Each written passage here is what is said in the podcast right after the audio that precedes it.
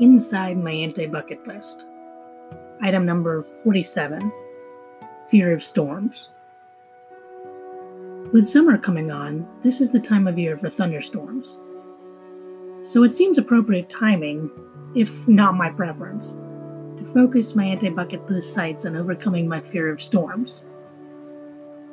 If you're an email subscriber of mine, you may already be familiar with my anti-bucket list strategies. If not, here's a quick overview. Number one, know what you hope to achieve by conquering your fear. Is it to be less afraid overall? Or are you looking forward to doing something that your fear is currently preventing you from doing? Number two, choose one fear to work on from your anti-bucket list that'll move you closer to your goal. Number three, make a list of ways you can indirectly work on your fear to begin with. Number four, choose the one that most aligns with your natural strengths and interests to make it as painless as possible to begin. Number five, try it and see what happens. Pretty basic, right? However, just because the list is simple doesn't mean that the application is simple. In my case, I don't have a set thing I want to do when I'm no longer afraid of storms. But most of my friends and family like thunderstorms, and I want to experience what they feel too. From their reactions, I assume I can expect to eventually feel that awe and excitement of the electrical power of lightning flashing through the sky, and the enjoyment of listening to the guttural symphonic rumbling of thunder that signifies impending lashing rain and driving wind.